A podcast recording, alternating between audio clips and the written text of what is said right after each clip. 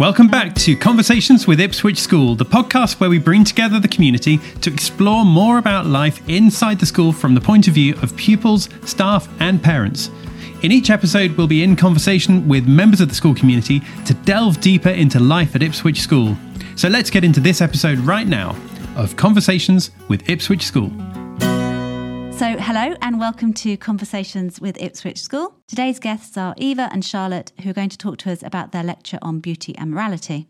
And regular listeners may well remember Eva telling us all about Consciousness Club a few episodes back. Just a short note of warning we are next to a drum lesson, so you may hear the odd drum melody going on, but just bear with us. So, hello, welcome back, Eva, and welcome, Charlotte. Hi. Hi. We're going to get stuck in straight away. Are there any links between beauty and morality? Charlotte. Well, definitely. That's what our lecture was all about. Um, we kind of begun with the typical links in children's films. So, because morality in children's films is often very clear, there's a clear good character and a clear bad character, it was very evident that the good characters were often the attractive ones. Mm. And so, for example, The Little Mermaid, Ariel versus Ursula. Um, and then, of course, for children, that can get very confusing because good becomes associated with attractive. And so, kind of these features of conventional attraction can then translate to everyday life. So it starts at a really young age, does it, Eva? It does, I think, yeah. And it's that worrying um, comparison and connection between morality and not only attraction, but being skinny, being a lot of the time white. You know, it's also damaging in terms of race. But it starts very young, yeah, and then even continues. So we also looked at films like the Batman trilogy and how obviously the Joker in that is disfigured, um, and characters like Bane are disfigured, while Batman and, and in lots of superhero movies, which are obviously very popular nowadays, the heroes are always very conventionally attractive, whether those be the female heroes or the male heroes, and the villains often not so much. So we looked at that and films like Nanny McPhee, where even within one character, as um, the children begin to like her, she loses the uneven tooth, loses warts. It's yeah, it starts really young, and when you start looking for it, it's one of those things that you can't then unsee. So is it a vicious circle? Is this ever the way? Is this reinforcing the stereotypes? Yeah, I would I would say so because even for example, a character like um, Dolores Umbridge mm. in Harry Potter, her well, her attraction through her femininity is increased as the film develops. As she gets more evil, she gets more feminine, and so these kind of features of attraction become very closely intertwined with femininity, which therefore demonizes femininity and demonizes women.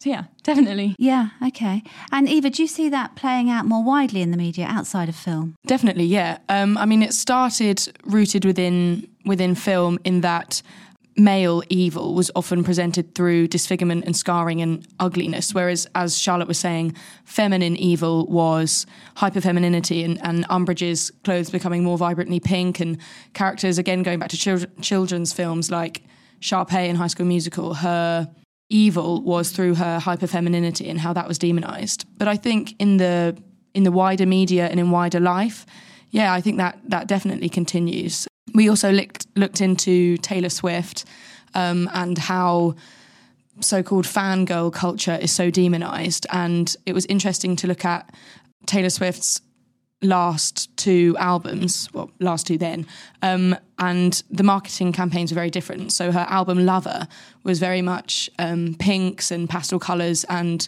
well, about love and, and a big comment on her role as a woman, really. It was branded as a very feminine album. The the branding was yeah very feminine, sort of hyper feminine almost, and it was one of her lowest critically acclaimed albums. Bearing in mind many critics are males, even though the album among her fans was really, really highly reviewed. Um, and then in comparison to her following album Folklore, which the branding for that was very, it was black and white, it was a forest setting, it was very androgynous almost, her, the presentation of herself in that album. And that is her most highly reviewed and highly acclaimed album. Again, very popular with fans, but it was just interesting of the lens of how the album is promoted affects its reception so much in the eyes of a very widely male critical circle. That's fascinating. So it's not only that we're seeing these characters portrayed in the media, but we're seeing how subliminally that affects uh, our appreciation of them and the lens through which they're seen. Yeah, definitely. Wow. Okay.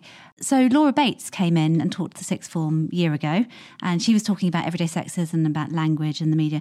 Do you see any connections in the media between what she was saying and what you were exploring? Definitely. Yeah. I think there's, with every woman in the public eye, there's always this background of penalizing their attraction. For example, her example of politicians, when you would compare someone like Boris Johnson, who is often not very well put together, um, in comparison to someone like Theresa May, who is often scrutinized for the tiniest choices in her appearance. So, yeah, there's definitely a link there. And bringing it back to more kind of the pop world, um, someone like Ed Sheeran is often thought as as kind of a a role model because he's so normal, because he's a normal guy who sings and he's amazing at that, but he doesn't have to be this kind of pop icon. Whereas there's not really a character like that for women. It's always about their image and can they reinvent themselves and so yeah yeah it's i'm thinking back to what you said about what once you once you explain it it's difficult to unsee it actually. Mm. so is there a way forward? What's to be done about this? Well it's it's a difficult one because it's something that exists in so many spheres and yet is so hard to detect because there's a concept that we looked at as well called the beauty status exchange. When thinking about that whole concept of there are no unattractive people in Hollywood, but how this is, as Charlotte was mentioning with Ed Sheeran, this is more exceptionally um, evident in terms of women. But there was an experiment done, a study done by sociologist Elizabeth McClintock, of a study of, I think, 2,000 couples um, of varying statuses, varying classes. And the beauty status exchange is basically the idea that within a couple, within a relationship, or just within any pairing, there is a figure who brings the money and the status and a figure who brings the beauty. And due to the patriarchal structure of uh, society. This is often the man with the status and the money, and the woman brings the beauty. But this study that McClintock did essentially, yeah, so the study that McClintock did essentially debunked this theory and said that within relationships, this doesn't really exist. But it was more within professional spheres, within spheres of the media, all the directors, I think, was it 90% of directors are men or were in the year of that study, which was 2019. And so while this maybe doesn't exist in real life, it exists still so much in the professional sphere. And so that was what we looked at as well, because it's it's one of those things of people look around them and think, well, all the relationships that I am in contact with, the couples that I know, there is not this demonization of attraction or utilization of it. But yet when you look into the positions of uh, money and status is still very much within existence. Yeah. Do you agree, Charlotte? Yeah, definitely. So, another example, we looked at this new phenomenon kind of moving on from the glass ceiling, which is the glass cliff. So, women are only put in positions of power when those positions of power are polit- uh, particularly vulnerable. Mm. So, before the 2007 2008 financial crisis, in 2016, when it had been predicted, there was an unnatural rise in female CEOs in the financial sector. So it's almost as if they're put in as kind of a scapegoat. So then, once the crisis is resolved, you can blame the crisis on the woman, and then a man can return, and then it's back to the status quo, back to a nice, safe man. But that must be subliminal, mustn't it? That must just be playing out. Yeah. It must be the subconscious, do you think? Yeah, no, you would hope so. You would yeah. hope so. I mean, the same can be said for Theresa May and Boris Johnson. True. How she was brought in in kind of a polarized time. Yeah. Okay, wow. Absolutely fascinating. So I'm going to ask you now both just about the experience of researching and giving the lecture. Um, and I was speaking to your English teacher, Miss Carter, who's the head of English, and she tells me that your approach to learning epitomises the Ipswich School A level student. She says you have a hunger for knowledge and intellectual stretch. And she says she saw a lot of this actually happening in class through some really rigorous and intense academic debates.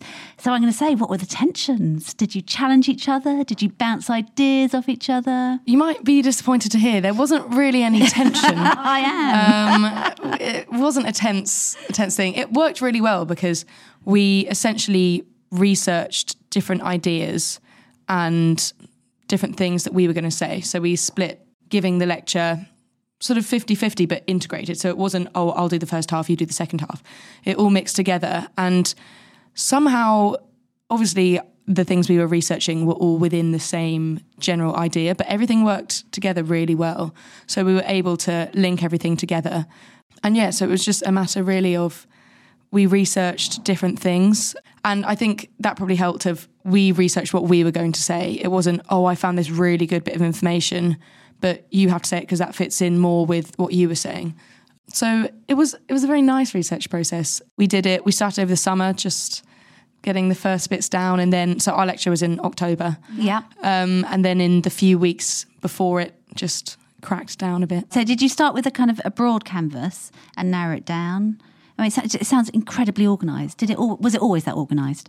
I think to start with, we just almost started with kind of mind maps and whiteboards scribbling out, and then we kind of narrowed down to some few key examples and kind of key concepts. And then the research kind of just took us everywhere. So it definitely wasn't organized to start with, but it whittled down quite nicely because I think it's one of those topics it's endless. You know, today we still send each other web links of we could have talked about this in our lecture, so we could probably do 5 of them on the same thing. But yeah, I think we just kept discussing and picking out the best bits and the most relevant bits and yeah, yeah it worked really well. Okay. If you were to revisit it, that's a really good point. If you were to go back now a year later, ish, nearly a year later, is there anything you'd change? Would you have, would you have changed tack? Would you have introduced things or taken things out? I don't think it would be a case of taking things out. I think it is, as Charlotte was saying, such an endless topic mm. of it would be hard to take anything out because I feel like we covered a good basis of things. And we the examples that we used were to demonstrate how widespread this demonization of hyperfemininity is.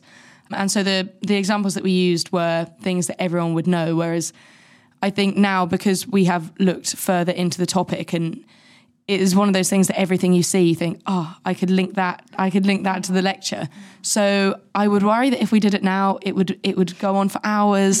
There would be such niche examples that we would give and people would perhaps be less interested. It would, it would just be us. They'd be gradually filtering yeah. out of the yeah. So it was, it was probably good that we did it when we did, and that we weren't given the time to go down such rabbit holes that we have gone down now. I, I mean, I, I, think the idea of, the, of using these really popular films and media is, is, is genius because it's things that people can immediately relate to but you've made us think of them differently. You've made them see us through a different lens. Yes, so yes, I'm glad you didn't go down the, yeah, so the super niche, super niche route. What advice would you give to anyone thinking about putting themselves forward for a lecture? Well, first I would say definitely do it. Definitely do it. Good. Such a rewarding, the feeling afterwards, a massive sigh of relief was the most rewarding thing ever. And it's kind of one of those things that we could do it a million times over. But I would say to not pin yourself down too much from the get go. Let the research take you where it takes you. Because, for example, our title we only really decided on when we were creating mm-hmm. our poster, and our beginning introduction has really shifted, I think. I mean, in the best ways because it's interesting to us. And I think that's really important as well, making sure it's something that you could blab on about for hours. Because then it is one of those things which you can think about in everyday life, and it's such a nice, I don't know, it's such a nice source of knowledge. I guess. Yeah. So you like the knowledge you've, you really appreciate the knowledge you've gained from it because the passion was there to begin with. Definitely. Fantastic. Okay, great. And so you you did a lot of work over the summer. Is it a lot of work? It is quite a lot of work. Okay. But we spread it out well, I think. We yeah, we got the the basics down in the summer, which was a couple of months before we started. I think also we had a really good space in the lecture program. We were second, so we sussed out sort of the the done thing from the first one we watched, and Like then thinking. and then we did ours, and then we got to watch all the others without thinking. Oh gosh, this is going to be us in a few weeks. um, but it is a lot of work. But again, I think that's.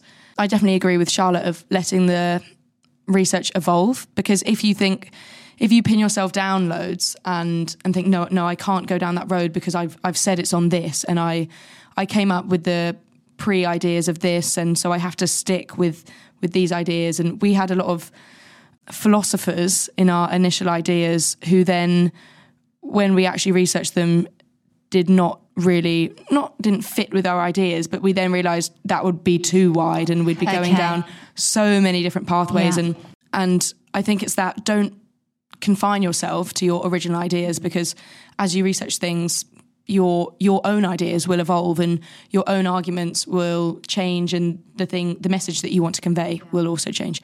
But yeah it was it's not a light workload but at the same time it was it was nothing I don't think we ever reached a state of panic. It was always quite calm and and it's nice to do it with someone else. Yeah, Um, okay. is I would definitely recommend doing it in a pair Definitely um, recommend not only to share the workload, but also you can then have someone to talk about the topic that obviously interests you a lot. And as we say, we still send each other TikToks and things about, About the, the topic, topic. which is nice.